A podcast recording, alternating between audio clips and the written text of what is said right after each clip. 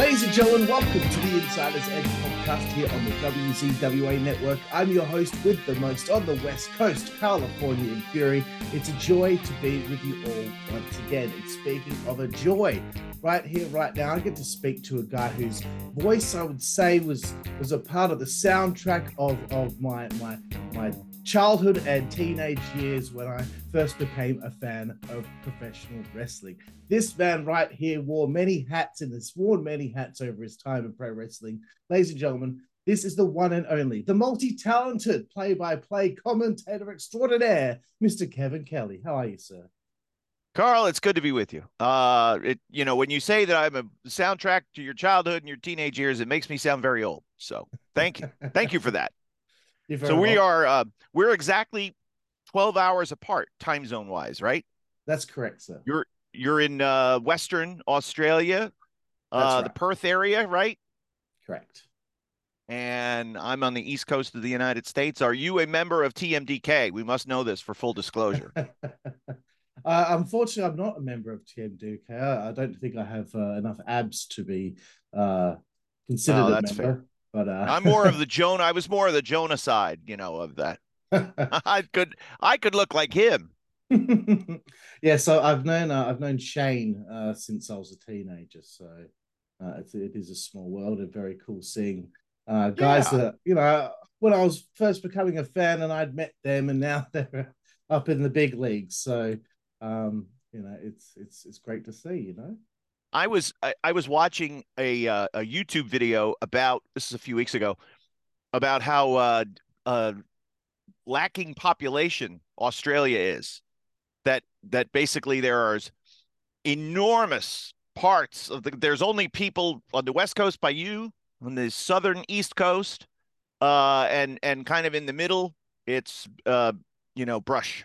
So it's it was true. Interesting. I learned I learned a lot about the geography of Australia. I didn't know. So I, you know, Gino Gino Gambino got me interested in Australia, and now I feel like I know. I feel like we're best friends, Carl, because I can I can relate to you. But if you think about it, you know, think about where you're from, uh, where you live, um, relative uh, isolation from the rest of the world. You know, you cannot yeah. just get up, get in your car, go to another country. Um, we can a little bit. Um, folks in Europe can do it a lot. But there again, you know, you're there in, in your part of the world, and one of the top wrestlers in the world is is from your area. You knew him since you were a kid. And I started down in Florida, where I felt like I was never going to – I always wanted to be the wrestling announcer, but I never felt like I would do it because I didn't know how. I didn't know how to get the job, and it all worked out. And now here we are, all these many years later, we're talking on new technology, relatively new, Zoom, but we're using the power of the uh, of the internet to speak via Perth, Australia, and and now uh, I live in Pennsylvania. So here we are. I just think that, it, to me, stuff like that is freaking cool. Me too. And I, I, I always say it when I, I interview a guest on the show, because uh, I think it kind of, I don't know, spells things out for them and makes them feel, wow, somebody from the most isolated city in the world, Perth, Western Australia. Uh, we're so isolated from the very next city that we are the most isolated city in the world. When they find oh, that wow. out, that they have a fan, like I am a fan of yours, sir. So when they find out that, you know, they have a fan this isolated all this way on the other side of the world, that makes them feel pretty good about themselves. Yeah. I, it's just, it, you know, again, it just speaks to the power of connectivity and, and how we're, we're all linked and we share a common interest. And so there you go. So if I, you know, if we were together, hey, I'll buy you a beer, I'll buy you a coffee, whatever you want. And, um, we could sit and have a chat because we, we would speak the same language, as it were. Exactly, sir. And, and that, that kind of brings me to my first question, which is the same question I ask everybody on the show. Uh, before you got involved in the wrestling business, uh, how did you become a fan of professional wrestling? I discovered it um, kind of on accident. I'm uh, I'm sorry, I'm moving a program. There we go. Um, kind of on accident. I, I remember, uh, so wrestling, when I Uh, was born I was born in New York City, lived there until I was nine. Then we moved to Florida. I went to high school, college there, and that, you know, that's where the wrestling career started. But when I lived in New York, wrestling was not on. Uh, this is in the mid seventies. It wasn't on like at twelve o'clock in the afternoon or two o'clock or ten o'clock in the morning. It was only on at midnight uh, on one channel. And I happened to be up one night with a stomach ache, and my dad was still up watching T V, and there was harness racing. There's harness. I never forget this, harness racing on from eleven thirty to twelve. He's watching that, half watching that. And then all of a sudden, commercial comes back, and now it's wrestling. And as soon as I said, oh, look, wrestling, he jumps up out of his chair and he says, before we get going down this road, are you watching this wrestling? Let me tell you how this works. And he proceeded to tell me how fake it all was, and that it was all pre-planned and blah, blah, blah, blah, blah, and blood capsules and the like. And I just went, I don't care. Just move. I just want to watch the T V. I just want, I, I got a stomach ache. So I watched probably two thirds of that episode and then said, all right, I'm going to bed. And it was the it, there wasn't anything special about it. I just remember seeing Andre the Giant in the uh, opening credits. And then Andre the Giant was on the Six Million Dollar Man for a couple episodes. And I thought that was freaking cool. So I uh, watched that, and I was kind of, I was an Andre fan. I was a wrestling, you know, I had interest in wrestling. And then I started to see like wrestling magazine, you know, they were probably always there, but I'd never noticed them before. A couple of wrestling magazines. Um, then we moved to Florida, like I said, two years later, and we got uh, cable T V. So in New York, we only had, um, you know, you plug T V in and then you have an antenna and you get your channels that way. That was the way it used to work. Um, in Florida, everything was cable, and we had never had cable before. So the cable guy finally comes to our house on Saturday morning, and he's putting all the wires around the house, et cetera. And we only had the one T V, um, and plugs it in. Something, you know, mom or dad signs paperwork. He's on his way. And it's like, okay, let's see how this works. And it, we have the same T V that we had for New York. So I turn it on, and the picture takes a few minutes, to, few seconds to warm up, but you hear the audio right away. You hear the sound. And the first voice I heard was Gordon Solie. I didn't know that until the T V screen warmed up and I realized I'm watching wrestling. Um, and it was Mike Graham in the ring, Eddie Graham's son. Um, and I don't remember who he wrestled, and I'm sure Mike Graham won. But uh, then it went to an interview with Gordon after that, and I was hooked. And I never, ever, Carl, never wanted to be the wrestler. I always wanted to be the announcer, even when my buddies and I were rolling around out, you know, in the out in my yard. Uh, or I'm a little kid and I'm playing with action figures. I was always doing the soundtrack for what I was a part of. And that's just what I always wanted to be. And then, like I said before, I didn't know how to get there. Eventually we figured it out. That's very cool. And I find it so funny, the similarities between uh, your life and my life, because when it first uh, was on television in front of me, I literally jumped out of my seat going like, wow, what is this? I believe I saw Ron Simmons hit a double clothesline on two guys at once. And I was like, whoa, you know, I must have been about five. But my dad immediately, and he couldn't let me just believe it for a second. He immediately jumped down. I was like, oh, no, just so you know that this this isn't actually real. And it just, I, I, he let me believe Santa Claus for such a long time. Yet with wrestling, straight up, straight up had to let me know. Well, Santa Claus is a babyface. That's why, you know, you believe in the good guy. Oh, that's very cool. But yes, thank you for sharing that. And um, you know, time wears on. You you, you have this uh, this bug that bites you. It's not going to go away. You want to get involved in in broadcasting, things of that nature. How did you finally figure it out? To how how do you worm your way to finding out how to get in? Did you find out through the back of a magazine? No, it found me. Right. So I was um, going to college, broadcasting and, you know, Florida State University, and good program, good school, uh, puttering along, figuring, you know, how to graduate, and just getting kind of like, you know, burned out with school. And I was, I was like, what am I going to do next? I don't know. Maybe work at a radio station. Oh, I don't know. Uh, um, I go back home and I'm trying to figure out where I'm going to be. Um, and I get a job at the lo- local radio station, and the, I'm there just a few weeks. The phone rings. It's a local wrestling promoter calling the station to see if anybody would be interested in ring announcing his show at the county fair. Well, I had talked to, when I had the interview, I had talked to um, the program director or the whatever she was. Yeah, but no, she wasn't the program director. Maybe she was. Uh, I talked to her about, you know, kind of goals. And I was like, well, I'd really like to work and, you know, get involved in professional wrestling as an announcer, but I don't quite know how. But, you know, I know I have this skill in radio. So she remembered. She said, hey, um, Kevin, there's a guy on the phone who's, you know, looking for a ring announcer. Get out of the way. Give me the phone. Hello. And that was it. It, my, it became one of my great friends, Car- uh, Cliff Anderson. He, um, you know, he he uh, he got me set up, not just working for him, but he got me my first audition for a television company. And that was only, I don't know, six months later. Six months later, I'm moving. So I was at the radio station a total of eight months. Right. And I moved to uh, Orlando because that's where we're going to start taping. The, the same model the where W C W got the idea to do the mass tapings of Worldwide at the theme parks, what, you yeah. know, Ring of Honor is doing now. Um, that's what we did. We were the first ones to do that. It was called the uh, International Wrestling Federation, and we taped out of one of the sound stages at Universal. Um, and it was a partnership. You know, they kind of let us have the sound stage. We gave them all the advertising. We gave them all the free plugs, you know, because we just said, you know, it was a big commercial for Universal. Uh, it was a really, really brilliant concept. Um, and got to do, you know, the commentary there for that.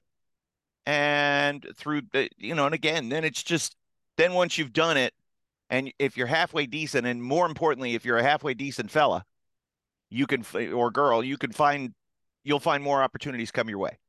Um, because if you're, you know, if you're so-so at your job, okay. But if you're a so-so human being, people will just go, ugh, I don't need you.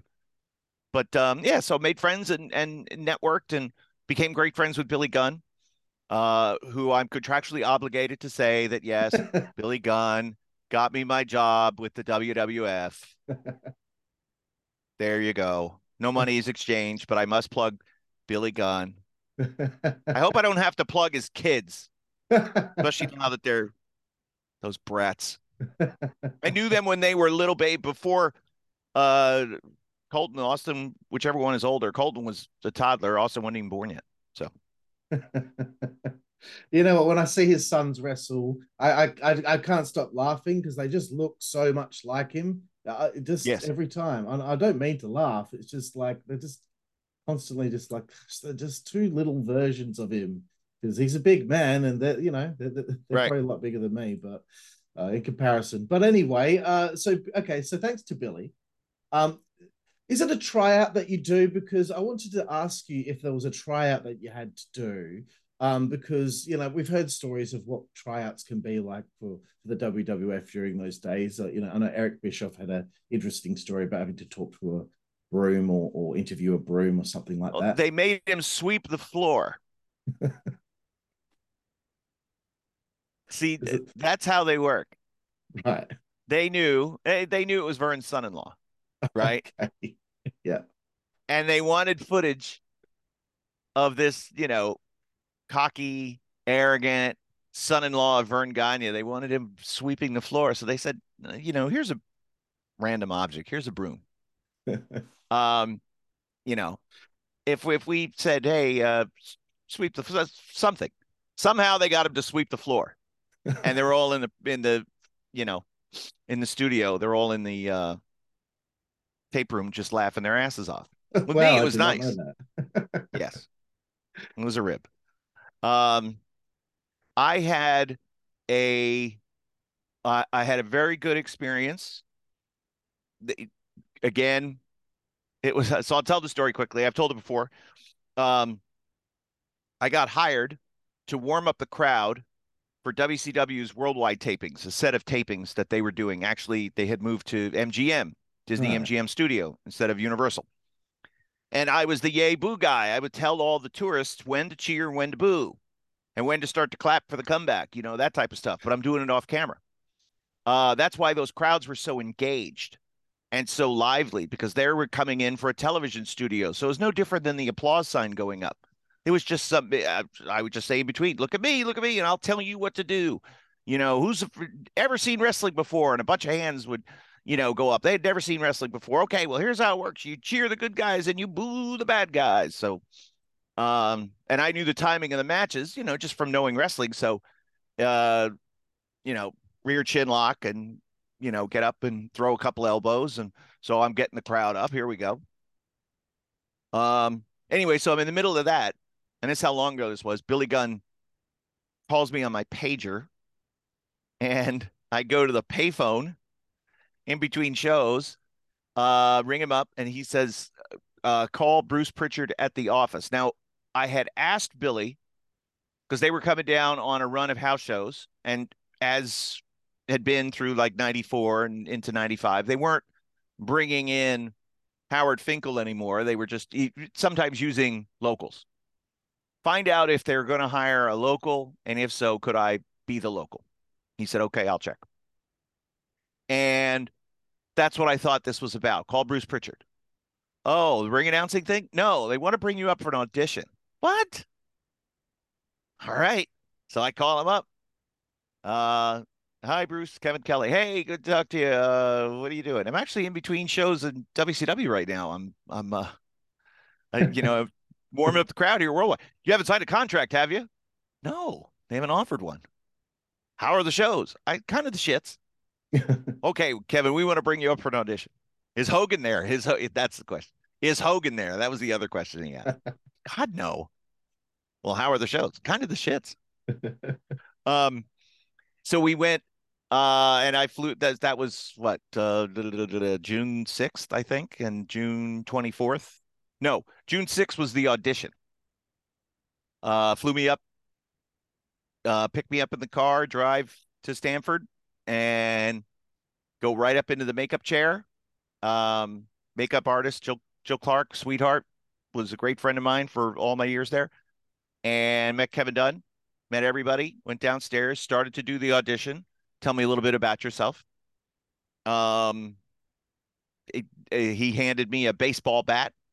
Um, and I told us that, you know, I noticed that Robin Ventura was the uh, signature on the autograph on the bat. So I told a story about him and his great hitting ability at uh, Mississippi State University, random sports facts that I know.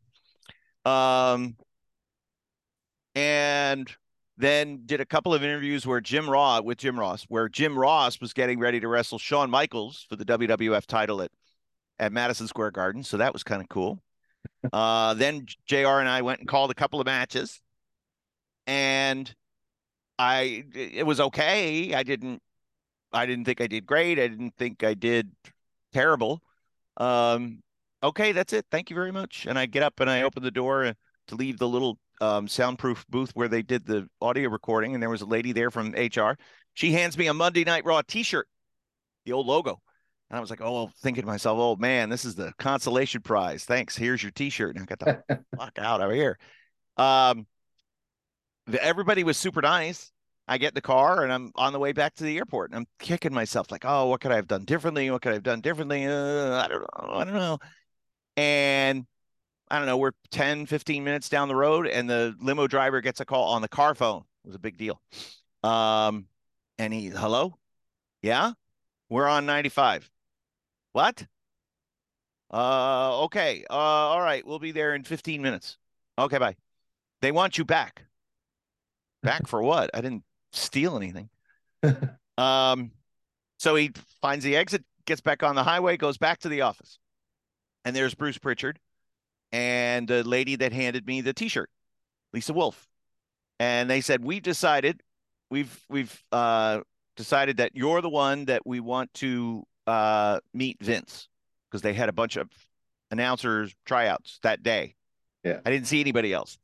Uh, there was one girl that was sitting in a chair uh, when I got, she was like waiting for a car ride, but it could have been for that. It could have been for something else. I don't know. But anyway, we're the one, you're the one that we want to meet Vince. Oh, okay.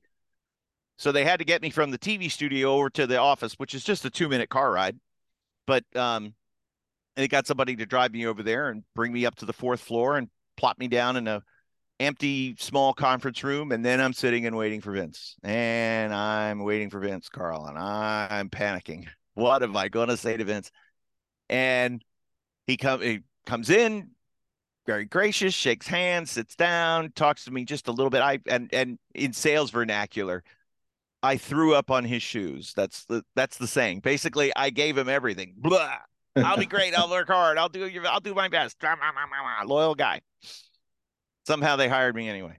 And then the first day was uh, June twenty-fourth, nineteen ninety-six, uh, which was the day after the King of the Ring, where Stone Cold Steve Austin says, I just whipped your ass. Austin three sixteen says, I just whipped your ass. Many say the birth of the Attitude Era. So I take credit for the entire Attitude Era. You're all welcome. Excellent stuff. I, I read... Um... And, you know, also did, you know, a bit of research and, and looked at some uh, old episodes of Raw. I, I I didn't realize how early on in your time in the company that you actually smack boom in the hot seat right next to Jim Ross on Monday Night Raw. Um, I mean, that, that that to me was, you know, that's it's pretty huge, you know. Uh, what was that like being kind of, not thrown into the deep end, because you already have a bit of experience, but, I mean, this is, this is Monday Night Raw. This is with Jim Ross. Uh, How how was that for you? Uh, unbelievably nerve-wracking. Uh, it, and I think, and in hindsight, I go back, uh, I, I think, okay, why did they just throw me out there? And, and, and again, it wasn't just like they kept me in a isolation booth or parked me at home and then called me up and said, Monday, show up and you're going to do Raw. So I was watching and, and learning and getting to know people and figuring things out the way they did T V. I did others, was doing other syndicated shows back in Stanford, a lot of listening, a lot of watching of uh, other announcers doing the same jobs. So I was preparing, I guess, as best you can. Um, but it go, I think it goes back to the model of the way Vince Senior, his father, would book um, wrestlers coming in to wrestle Bruno or Bob Backlund. You would come in and wrestle the champ first. And then if you, if they liked you, if it drew, if it was good, engaging, whatever, then you might, you would get a rematch or another rematch. And then Bruno would beat you in the cage. Then you would step down and start to wrestle the other guys and eventually kind of put everybody over on your way out. And then that would be it. But it, it, that's the only thing I could think of, because boy, it doesn't make sense to take somebody really freaking new and without any fanfare or hype. And the reason I got hired, the reason that they wanted another announcer, is because Vince didn't want to announce anymore. He wanted to produce T V behind the scenes. So I was sitting in his chair. So I'm, you know, flanked by G- Jim Ross and the King. Yeah. Um, and I think, I think that was just it. Let's see what we got and let's throw them out there and, and sink or swim. And I did okay. It wasn't great. The first show, I never will forget this. It was in Wheeling, West Virginia, which is a cool kind of industrial town. Um, and it was freaking hot. Again, it was August. It was the day after SummerSlam. And there was no air conditioning in the Wheeling Civic Center. And it was like record heat wave, like ninety-seven degrees. So forty, forty degrees for you, let's say. That's about what it was. Gosh, yeah. In the building with no air conditioning. Hot lights, thousands of people. Oh, my God. And uh, Shawn Michaels wrestled Yokozuna in the main event. It was Yoko's last television appearance. Um, and Shawn Michaels had beaten Vader the night before and now was wrestling Yoko. So he was wrestling over one ton of, of man in, in the course of back-to-back nights. And how could um, more guts than brains... How could Shawn Michaels overcome this? And uh, the fans did not nearly see him overcome it. Not because of the heat or anything like that, but rather they almost went overtime. So Shawn Michaels finally, and they're screaming in the headsets. Not at me, but they're screaming in the headsets. Go home, go home, go home. Please, please, please. Shawn Michaels finally hits the super kick. Sweet Chin Music cover one, two, three. Good night from Wheeling. We'll see you next week. Off the air. It was that close. Wow. So, uh, yeah. And then excuse me, then either before or after. No, it would have been before. We taped other stuff. Um, and so those those aired in subsequent weeks. We were doing one live, and then the next three weeks were taped. Yeah. So it was, um, it was, you know, and I did that for a few months, and then they took me off, and then, um, and without a lot of feedback. That was kind of the mental side of it. I, I I'm I'm twenty. How old am I at this point? twenty-nine, and I'm going, wait, did I do good? Did I do bad? I don't know. I didn't understand, just to kind of go with the flow yet. And it's, you know, it's a fake subjective business. So what are you going to say?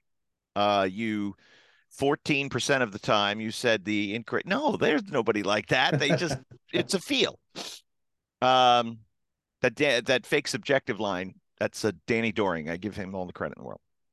Um, but the, yeah, so, so then I, I'm in, not really entrenched either, because I only have a one-year contract, Carl. Right. And you had to move your family up. And lo and behold, at the end of that year, Kevin Dunn didn't didn't want me sticking around. Uh, uh, remember that we've decided we we want you to meet Vince? Yes. Well, the vote was two to one. Two to one. Two for, one against. Bruce Pritchard, Lisa Wolf said aye. Kevin Dunn. And I had to report to Kevin Dunn. So I'm not saying he harbored a grudge, but I'm saying he harbored a grudge. He didn't like me. Oh, I was too, I was too, I was too, I was too wrestling. Well, I came for wrestling. What do you want? It's a wrestling show. ah, oh, wait a minute. Sorry. Start, don't you start with that, Carl. That's wrong. And you know it. Oh, dear. It's, the insanity. It's, it's freaking insane. But somehow I lasted. Okay, but somehow I didn't get fired, and somehow I I wound up sticking around seven years. Go figure. That's great stuff, Kevin. And and and one thing I wanted to ask you about, because there, there's something about this thing that frustrates me these days. But back in the day, it, it never bothered me at all, because back in these days on television, they treated the backstage interviewers like actual journalists, rushing around trying to get the scoop on the developments of whatever the dramatic situation was on that evening's episode. Yourself, Cole, Coach, and the often considered obscure backstage interviewer Lucas. Uh, I'd ah. like it, I like your uh, opinion on this change, because I feel like now what they've done with the backstage interview in every company, every company, is water it down. Someone is asked a question, and eight out of ten times, whether it's W W E, N X T, A E W, Impact, there's this lazy habit of companies um, that they're in, where they just have somebody interrupt the interview by walking in ten seconds in whilst they're in the middle of their answer. And then they have their confrontation, and then they walk off, and then the interviewer stands there and just. Right. And then we fade out. What happened? I was guilty of, I was guilty of being that lazy. You said the word lazy. Huh, the whole concept is lazy, uh, from setup to execution. Um, nobody is willing, able, or understanding of everything needs explanation. Why is there a camera here? Why are we interviewing? What is the point of this thing? And it it. It changed and morphed as the, uh, and again, I W W F is the driver of everything, as far as I am concerned. They set the pace. What they do, then everybody else does. Most of the time, W W F will do it the best, and then you get the watered down versions from there. Um, so it was kind of in that, do we need to explain the camera? Well, we're a television show, pal. Um, and and there was that push and pull of changing it from a sports-based presentation to it being a action, dramedy, et cetera television program, much like you would see other places. That's that was the rationale. And again, that's not like conscious decision, and we're going to put out a press release that says we're no longer a sports-based presentation, but rather we're sports entertainment. it just became part of the vernacular. Uh, I don't remember ever being told not to say wrestling, because I've gone back and I've listened. People, you know, share YouTube clips or whatever, and I've listened to old matches that I've called, and I've said wrestling throughout. So I think that was after me. I left in two thousand three. So that may not have been a hard, fast rule back then, nor was it enforced if it was. But I'm sure that if I would have said sports entertainment, Vince would have probably liked it. And but I don't ever remember him saying that word. But that's it. That's the evolution. And then from there, it gets very lazy. Uh, and a lot of what W W F has done over the last, I don't know, ten years, fifteen years has been a little bit, uh, some of it's good, some of it's atrocious, and a lot of it's just there. Yeah. It's not as exciting as it once was. And, you know, there used to be ten million people that watch wrestling on Monday nights in the United States of America, and now they're jumping up and down if they get one million. two million for Raw, two, two and a half million for SmackDown. Where did all the people go? Were they taken up in the rapture? Did did the U F Os get them? Or did they just find something else to do? That's it. I don't understand. People cut the cord down. And that's the big thing. We don't have cable anymore. You mean to tell me that people don't watch television? I don't know about that. What are they watching? Mm. Why can't they? Why is there no measurement of a television audience other than the antiquated Nielsen system, which is just ridiculous? I can't imagine if I'm, if I'm logged in, like I would assume. So we're doing this uh, interview via Zoom. I would imagine that the folks at Zoom know that we're doing this interview, and they know that you're logged in and I'm logged in, and there's two people doing this.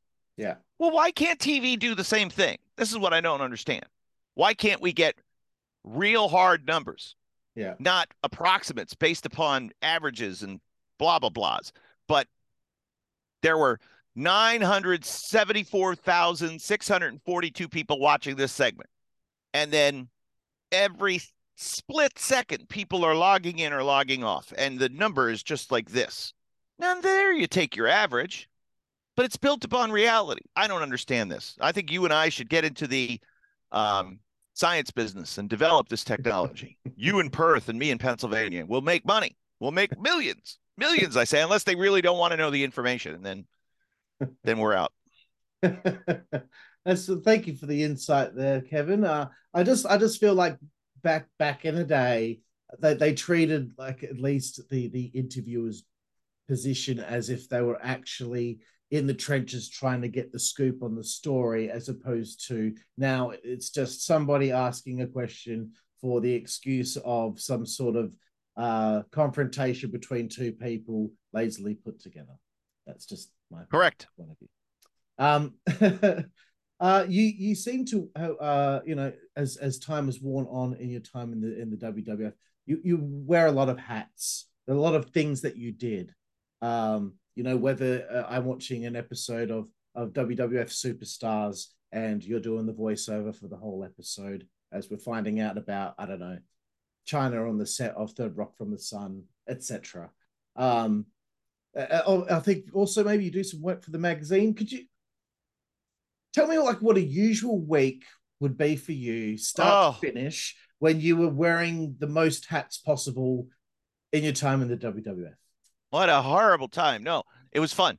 Uh, uh, working in the office every day, uh, over in the tower, uh, being the managing editor of the magazines for a couple of years.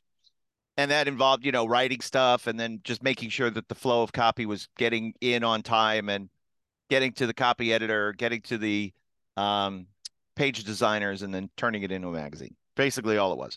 Um, And then helping out with, you know, uh, first it was the A O L uh, site, and then it became, you know, the infant W W F dot com. Um, then it would be bouncing back and forth. At, at, so at a random, you know, at a certain time, set time, I'd go over to the studio to do uh, voiceovers, and then come back to the, you know, the desk. do the magazine thing. Um, Wednesday. Okay. So, but then if I had T V, because then, you know, then we started to throw the travel in, and you'd get up. Let's just say it's a non-pay-per-view week. Um, Sunday, generally fly out, get to the town. Sometimes it was Monday. Sometimes you drove, but it, only if it was in the Northeast. And, um, you know, get up, do Raw. And then Tuesday, Superstars.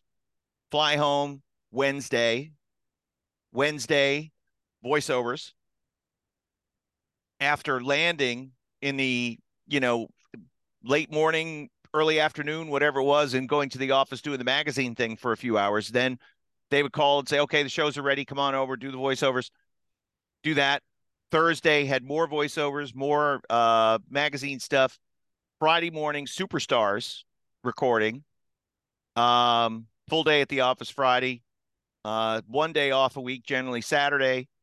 And then unless we had pay-per-view, and then Saturday was the travel day. Right. Wash, rinse, repeat.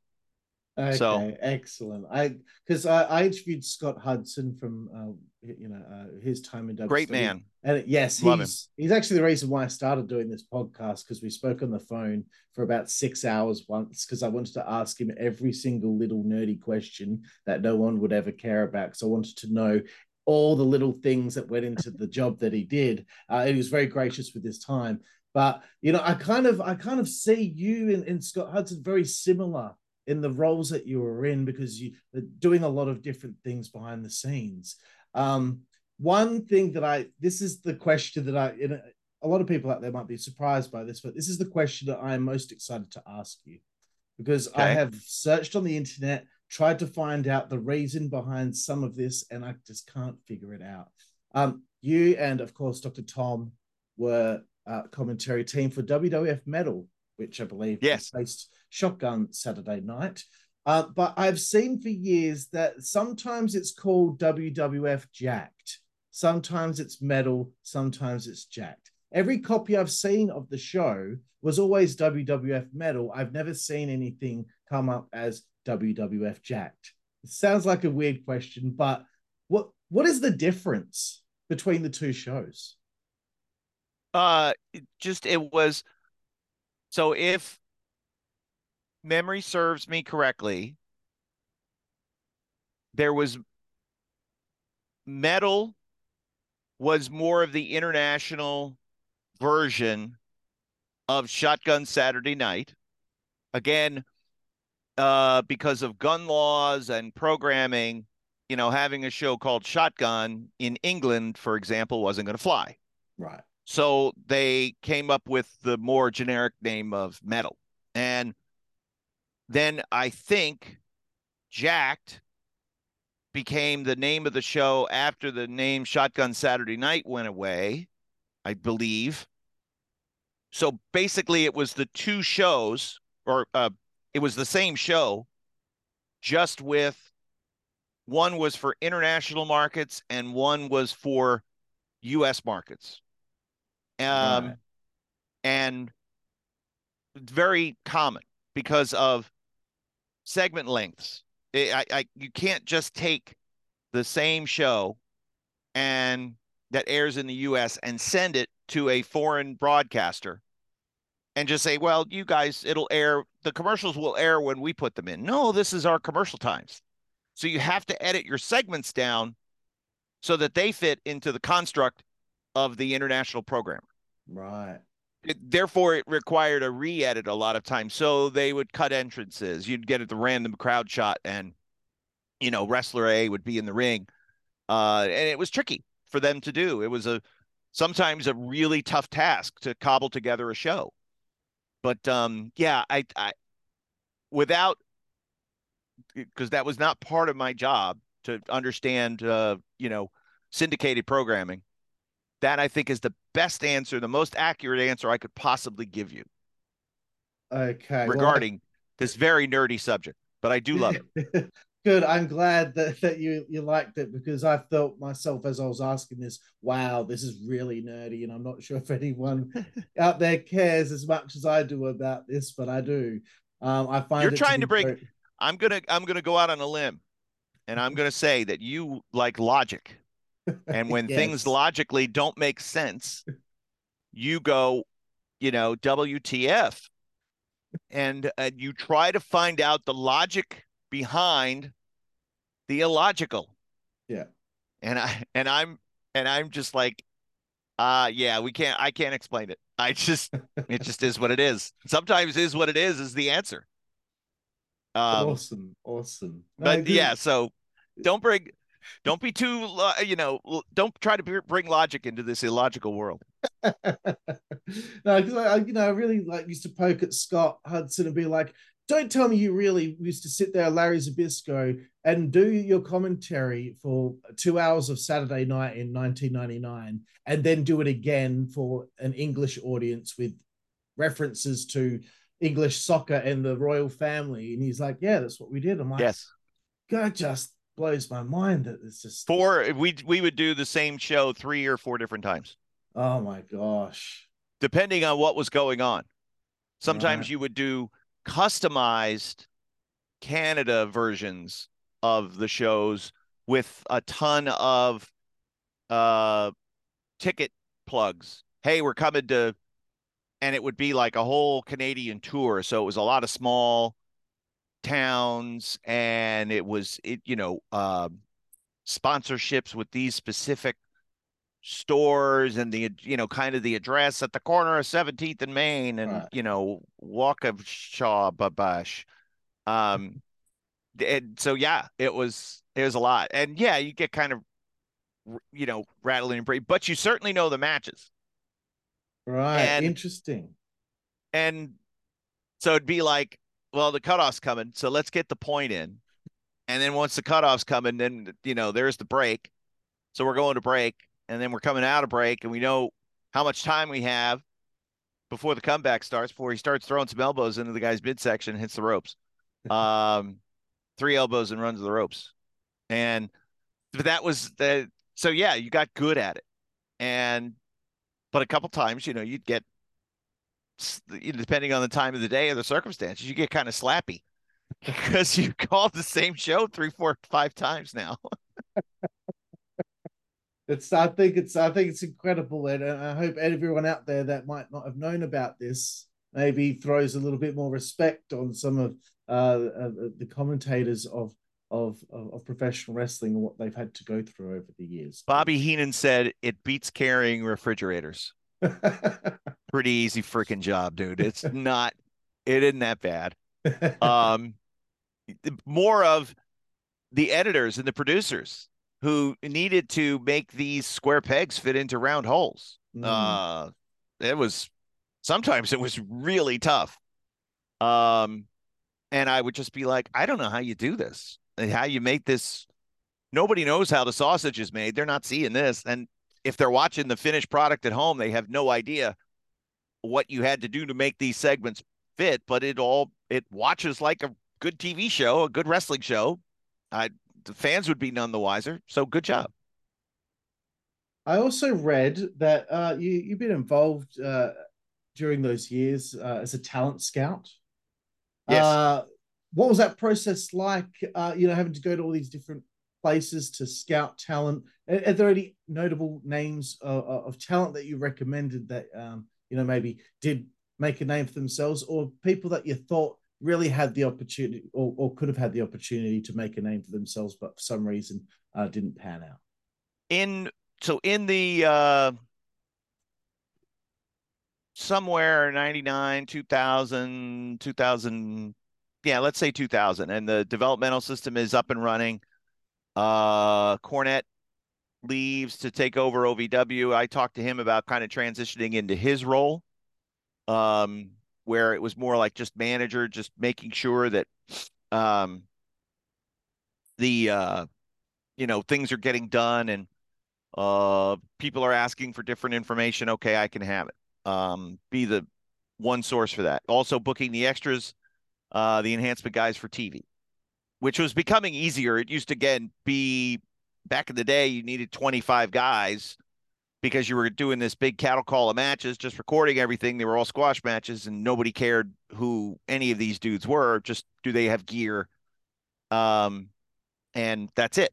But anyway, so I looked at it like, let's see if we can find some people that we might want to hire, because there's a lot of good talent out there, and there's nothing wrong with um, a named guy beating this young up and coming, you know, hot name on the independents that nobody's really heard of nationally uh, in a semi-competitive match on a syndicated wrestling program. Yeah. Um, and again, it was a little bit of that. What is, what is it? What are we? Are we sports? Wouldn't have, wouldn't have, the boxing promoter is putting together a boxing television show. Isn't he going to want the best fights? Well, that's what I thought, because, but I, I knew we weren't in the business of selling tickets anymore, even though we kind of did.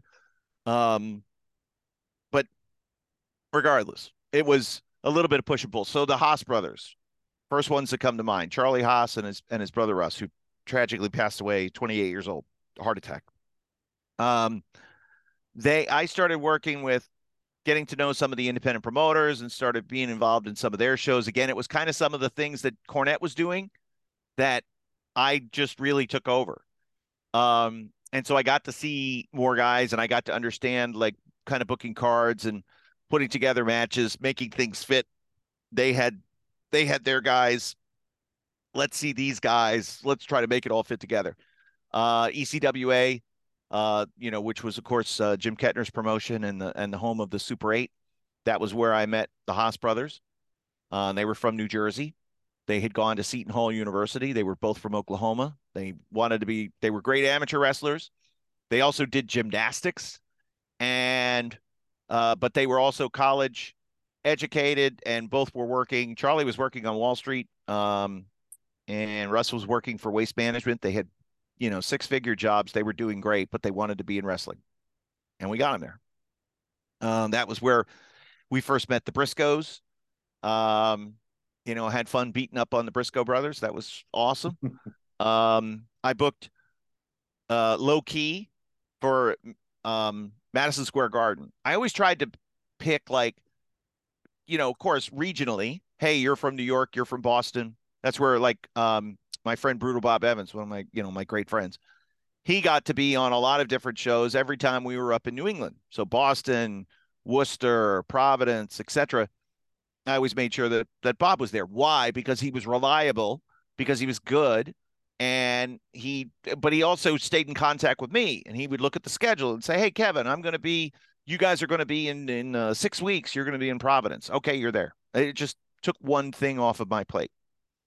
Um, But if he was lousy, I wouldn't have used him, because there were a lot of guys like that. It was, the phone was ringing all day long, and a lot of times it was guys that weren't that great. Um, but I'm encouraging them to do things to get better. Anyway, so uh, low key at Madison Square Garden, pretty cool, right? Gets to wrestle Christian. Christian knew who he was. Christian wanted to, and again, the boys were great. They were like, we want to help, you know, Brandon get a job. We think he's pretty cool. Um. Christian gives away a lot of the match. They have this really, really good back and forth competitive match. And at the end, I was told that Christian got kind of chewed out a little bit, like, because the enhancement match was for him to get over, and he just wanted to make a good match, which, again, what are we? Push or pull? Um, that didn't, there was no heat on Loki, no heat on me. I'm just putting guys in spots. Um, But yeah, that was that was pretty cool. I enjoyed that a lot. And then as the developmental group uh, expanded, Memphis got more involved there. O V W was solid. Uh, there was a group in L A. There was a group in Puerto Rico. Then everything kind of morphed into Cincinnati. That was about the time of the W C W sale uh, with Les Thatcher, and did stuff there. Uh, and then probably two thousand two, I was I was traded. I got traded over to the T V studio because they wanted me to help produce Confidential. Oh, I see. Right. Yes, because you've uh, I've had several guests on the show over the last two and a half years done this show. Uh, you know, give you a lot of props and, and a lot of thank yous. Uh, I'll I'll name a couple of them. Scoot Andrews, of course. Oh, my boy. uh, Billy Fives. And another Florida guy, another great. That's right. He He's fantastic. And, uh, of course, uh, J R Ryder. Uh, he kept having this idea because, of course, Test, you know, he was like, he was yeah. on the scene at the time. And he said, I look like Test. Yeah, you do. You do. But I'm not as big as he is. Yeah, I, I know. I know. Well, what if I was Quiz? Horrible. No, he was great. All those guys were great. I love those guys. I brought all of them to E C W A with me. I brought all of them to t tapings wherever I could. Um, I just wanted to be around my friends. Here was a good one. Um, so was it Russ or Charlie? One of the Haas brothers had gotten boots. They ordered new boots, but when the boots were shipped, they had giant soles on the boots, like two inches, way too big. Um, and you start to wear that around, and it's like, what are you trying to be, tall? Okay, so Kevin, we've gotten these boots, and we need to have the bottoms trimmed down just for today, and then we'll get them resold when we get home. Uh, ah, okay, I'll try. I'll ask around. So I asked a couple of the guys, you know, on the crew, whatever. Mark Eaton was very helpful in this regard, and we were in Hartford, Connecticut, but it was like. Uh, it was a holiday, I, I, Veterans Day, uh, some some sort of holiday where everything literally was closed. So an hour or so goes by, and he's like, man, I, tr I tried to find some place. There's no place open that's going to be able to do this. All right, I'll give them back their boots. So they're watching the pay-per-view from the night before the Haas brothers, and they're watching it in catering. The Undertaker, Kane, Chris Jericho, all sitting there. And I drop the boots on the table and I go, here you go, Frankenstein, just like you wanted, two inch lifts. And I turn around and I walk away. And Taker looks back and he's looking at the boots and he's looking at the boys like, what the hell? And Russ Charlie, you son of a bitch. Oh, God, you son of a bitch. And I couldn't stop laughing. That's what we did. We had fun. It is fun. Excellent stuff. Um, So, okay, uh, I really thank you for your time, Kevin. I haven't got too many questions remaining, um, you know, so I really appreciate it. That's a lie. That. You're just uh, out of time. Getting close. You've to, got a hundred. You've got a hundred questions. No, I wrote twenty, uh, but uh, on I the think... on the September fifth episode, uh, and it's okay. Other friends of mine that are in the industry. Uh, And do the same thing with me, just granular detail. And I'm like, I don't remember that, you know? And then if they refresh my memory, I'm like, okay, yeah, I kind of remember that. But they're like, why did this happen? And I don't know. What is your problem? I just, I love it. I absolutely love it. That's cool, Kevin. Um, okay, look, I have, uh, if I, if I put out an interview with you and I didn't bring up The Rock, then people will get on my case. But usually I try to be like, what are you doing? From, usually I try and steer away from the obvious question that, oh, well, when you ask him about The Rock, but um, I have to. Um, so did you two work things out beforehand? What would happen, or would he surprise you? Because, you know, he, he, you know, he was very good at making fun of, you know, Coach was called. Oh, yeah, a little bit of both. Uh, uh, sometimes we'd walk through, we'd walk through what was going to be the bit. Um, sometimes not, sometimes he would, um, you know, and then I'll cut you off here. Okay. But I didn't necessarily know what the cutoff would be. Sometimes he would say, if I ask you a question, answer it this way. Right. Okay. But pretty much that was about it. Cool. And that I would just say, you know, um, I'm going to ask the question, my Kevin Kelly's role in this, I had a motivation. I wanted to ask The Rock the pertinent question, and I wanted The Rock to finally say, Kevin, The Rock has been giving you a hard time all these months. I just, The Rock wants to let you know you're doing a hell of a job. That's a great question. And then gives the answer. That's what I worked for every time. I've got this question nailed down. I'm, I'm proper. I'm prepared. I'm on time. I'm waiting anxiously outside The Rock's locker room. And when we come back, we'll hear from the great one himself. So I get to ask the question. And when he would put up the hand and stop me, it was a soul crusher. And then the zing, I would be like unaware of it because I was just so crestfallen that I didn't get to ask my question. And I'm Elmer Fudd, just stepping on the rake every week and it's smashing into my face. That's that's the job. That's what my job was. I was the foil for him. Um, you notice nobody does that?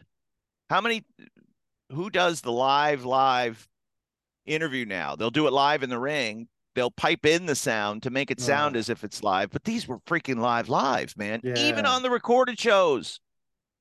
Even on SmackDowns that were recorded, or Sunday Night Heat that was recorded, they were live, live. It was amazing.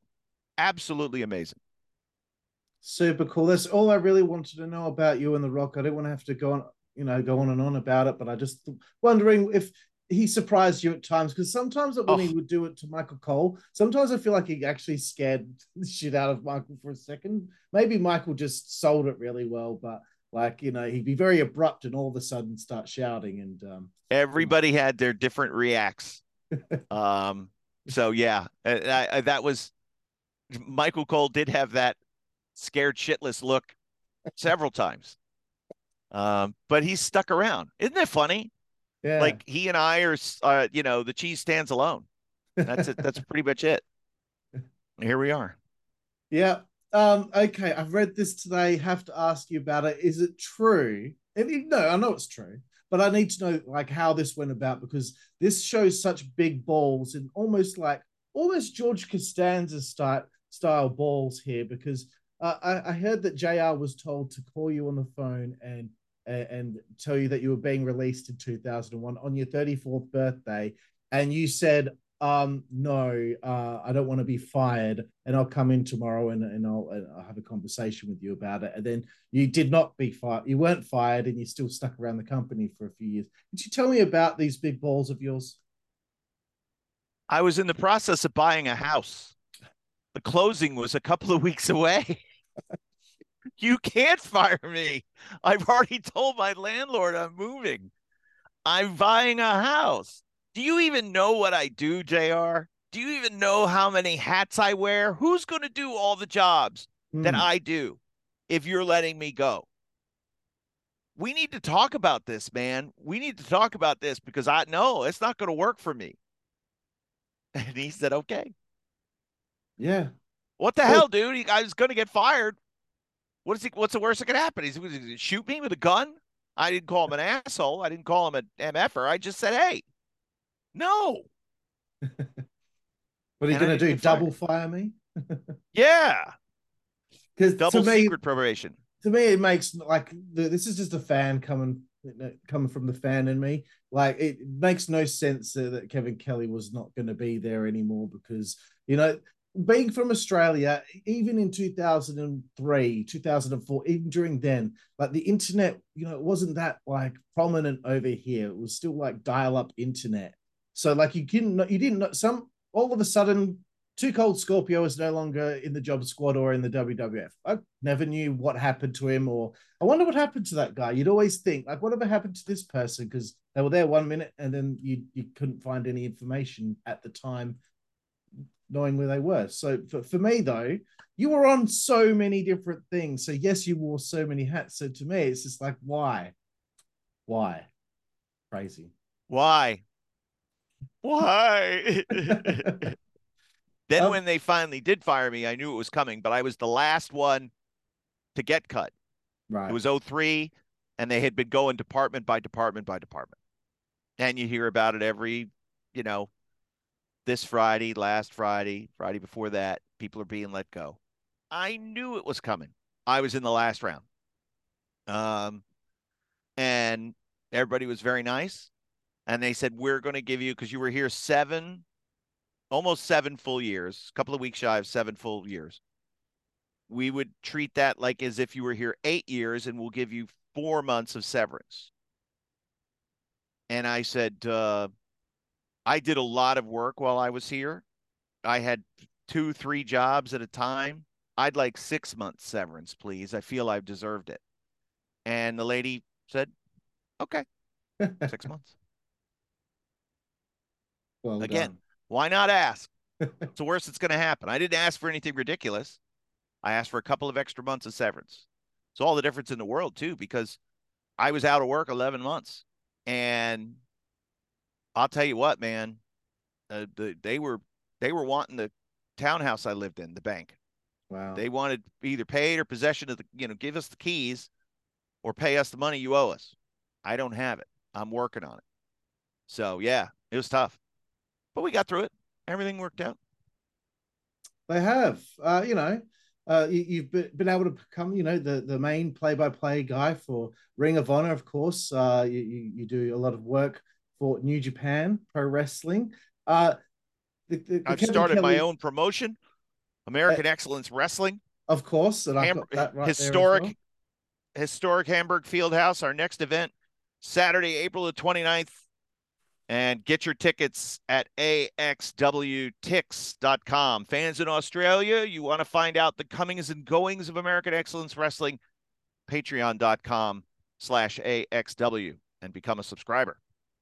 Yes, all that information will be in the description on YouTube yes. when this goes out. So please check it out. Like and subscribe. You must be stoked. And share. You must be stoked, Kevin. I am. I'm thrilled. I love going to Japan back and forth. I'm happy now that the pandemic is over and that we don't have to wear stupid masks anymore. Uh, I just, you know, again, it's, it's fun. And I come back and I sleep a couple of days and then I'm good to go. Fresh as a daisy. Uh, and my wife makes me work outside and I'm old and I was very sore the last couple of days. Um, cause I'm, I'm not made for this. I never have been. I've always been a, I've been a city mouse and, and I live in the country. So we have a garden and we have chickens and awesome. And I'm always, I'm always sore. That's good. Like I, I have, oh, my freaking hands, dude. Like I got so many little like cuts on my hands from fence and pulling fence and pulling up tarp and digging stuff and cutting back. Oh God, it sucks. I love being in the garden. It absolutely sucks. I had a one random terrible storyline idea that I thought would be great or would have been oh, great let's, back in the day. Let's um, pitch it. Let's hear it. Okay. Back in the day, I'm talking like, I don't know. I don't know what you, maybe this is two thousand seven, two thousand eight. I thought it would have been really cool to bring Kevin Kelly back as an on-screen character as Kelly Kelly's father. Whoa, come on, man. You would have been nineteen no. at the time that she was born. no, I was, no. Older brother. Older brother? Older brother. Uncle. Uncle. Uncle is funny. Uncle, okay. Father, no. I no, no. That would have been... Said, I said to my friend, I was interviewing a... Kevin Kelly yesterday, and he said, oh, at, at first I thought it said Kelly Kelly. And I was like, oh, that's interesting. I never really thought about it. We've that. never met. I would love to meet her. So would I. She was actually born on the same day in the same year as me. Got the same date what? of birth. Yeah. Same. So well, you, the were same born, birthday you were born. Fir- no, January fifteenth. You were born first, though. You were born first. Probably. Yeah. So you're therefore older. You are always at least twelve, twelve hours older. Sometimes you're thirteen hours older. Big show sure. off. uh, Kevin Kelly, we're getting right to the tail end here. This is the final segment of the show, finding about your favorite things. It's a quick fire question for a quick fire answer. Kevin Kelly, are you ready? Ready. Okay, here we go. Kevin Kelly, who is your favorite pro wrestler of all time? Dusty Rhodes. Do you have a favorite match that you have called over the years? Um...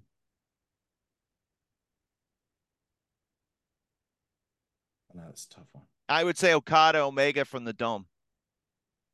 Very cool. Um, okay, so uh, there were times where you were actually a character. I know in the E C W A with the Alliance of Defiance. Uh, do you Damn have right. a fav- Do you have a favorite adversary that you had in your time, you know, as a character in pro wrestling?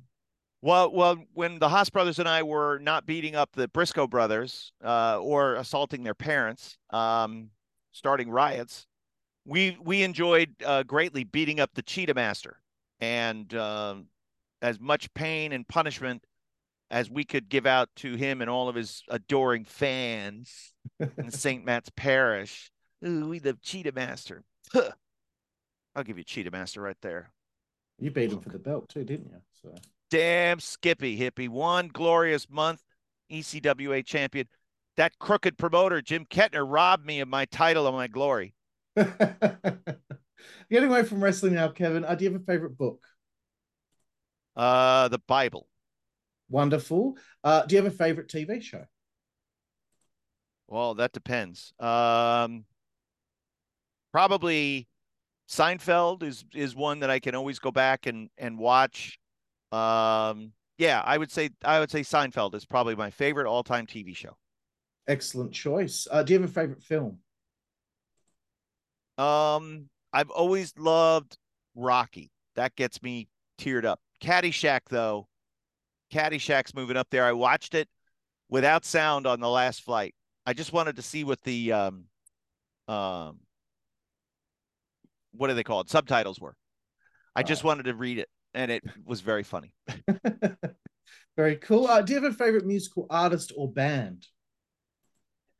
Oh man, uh, you know, David Lee Roth, Van Halen always seems oh, to get you know get me, grab me. Uh, yeah, love them. Excellent. Beautiful. Um, I heard Beautiful Girls, Beautiful Girls for the first time yesterday in a long time. I haven't heard that song in a long time. Unchained had been coming up a lot on my Spotify, but Beautiful Girls came up yesterday. Wow, man, what a great song. I freaking love that song. It's very cool. And yeah, Unchained is my favorite Van Halen song. Um, okay, getting away from the arts now, Kevin. I've got five more to go. Do you have favorite food? Pizza. Excellent. That's usually the number one answer on this show. Uh, do you have a favorite place to eat on the road? Ooh. Um, so in America, uh, you can't go wrong with uh, Waffle House, or that a lot of people say you can go wrong with Waffle House. That's part of the charm, um, is that fights could be breaking out all around you. Um, or Cracker Barrel, uh, so that you can get the Don't Go Messing with the Country Boy special, um, which is a Christopher Daniels, Frankie Kazarian creation, but it is the Country Boy breakfast. But Don't Go Messing with the Country Boy is how you're supposed to order it. Right. That's very cool. Uh, we don't have either of those establishments here in Australia. You have Hungry Jacks. You have Hungry Jacks, though. Yeah, Gino taught me that. Oh, yeah. Of course he did. Um, uh, do you have a... Why? Because he's fat? Is that what you're saying? He's not fat anymore, you know. No, how dare you. Hungry Jacks is a, is a staple of any Australian. Ah. Uh, uh, do you have a favorite alcoholic beverage? And if you don't drink, just a favorite beverage in general. This coffee mug is very, very empty, and that will be filled in just a few moments with my favorite drink. I love coffee, coffee, coffee, coffee. I'm not a drinker. I used to be, but I don't drink anymore. Excellent. No problem. Uh, two more to go here. Okay. This is like the naughtiest one, Kevin. Uh, you see a good-looking lady, you know, where will your eyes go to first? What is your favorite female attribute or, or, or body part? Well, of course, her eyes first. Uh, and, you know, the color. Uh, if, if one is really googly, I'm not going to I'm not going to talk to her. Uh, but no, no, the, the eyes are where you're, you, you know, and then, of course, from there, probably to her boobs. Very nice. No problem with and that. Her butt. Yeah, that's another good but one. But start with the eyes. Anybody yep. that says they don't look at the boobs or the butt, lying. Yeah. No, we've had play. Actually, uh, Mister Don Morocco is a butt man, an ass man. Just so Ooh. You know. Um, that was his answer. And I like Nikita Koloff's answer. He says he likes the shape of a woman. I thought that was quite classy. There you go. Yeah, that's a nice one. Uh, last one here, Kevin Kelly. Favorite curse word?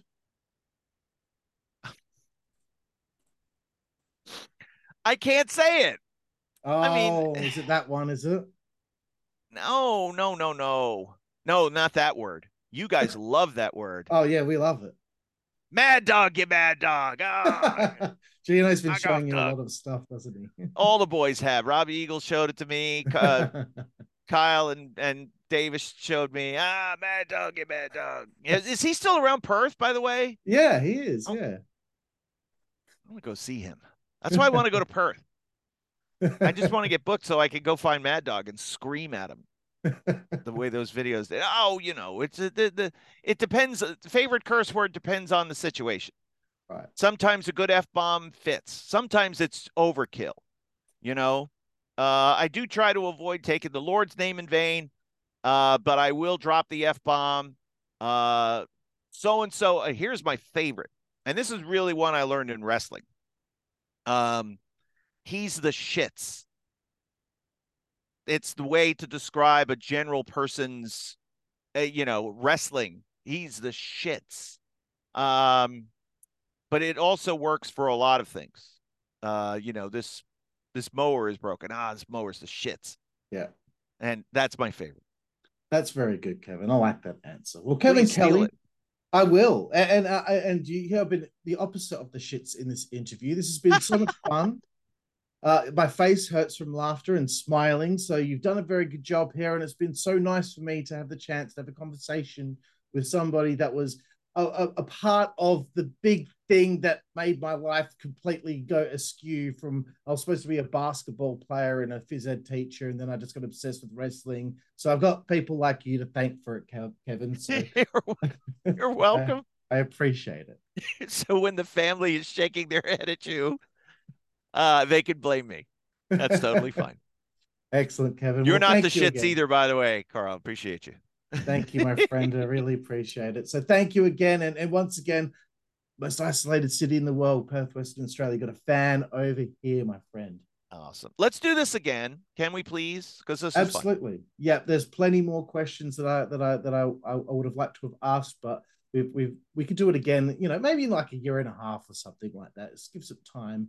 We can there you go. Get together again, Kevin. But thank you again. And, and thank everyone out there for joining us here on the Insider's Edge podcast here on the W W A Network.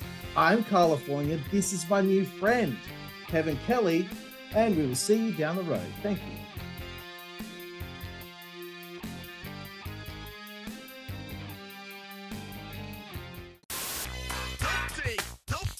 Network, that's the way we play. Good God Almighty. Don't play network, that's the way we play.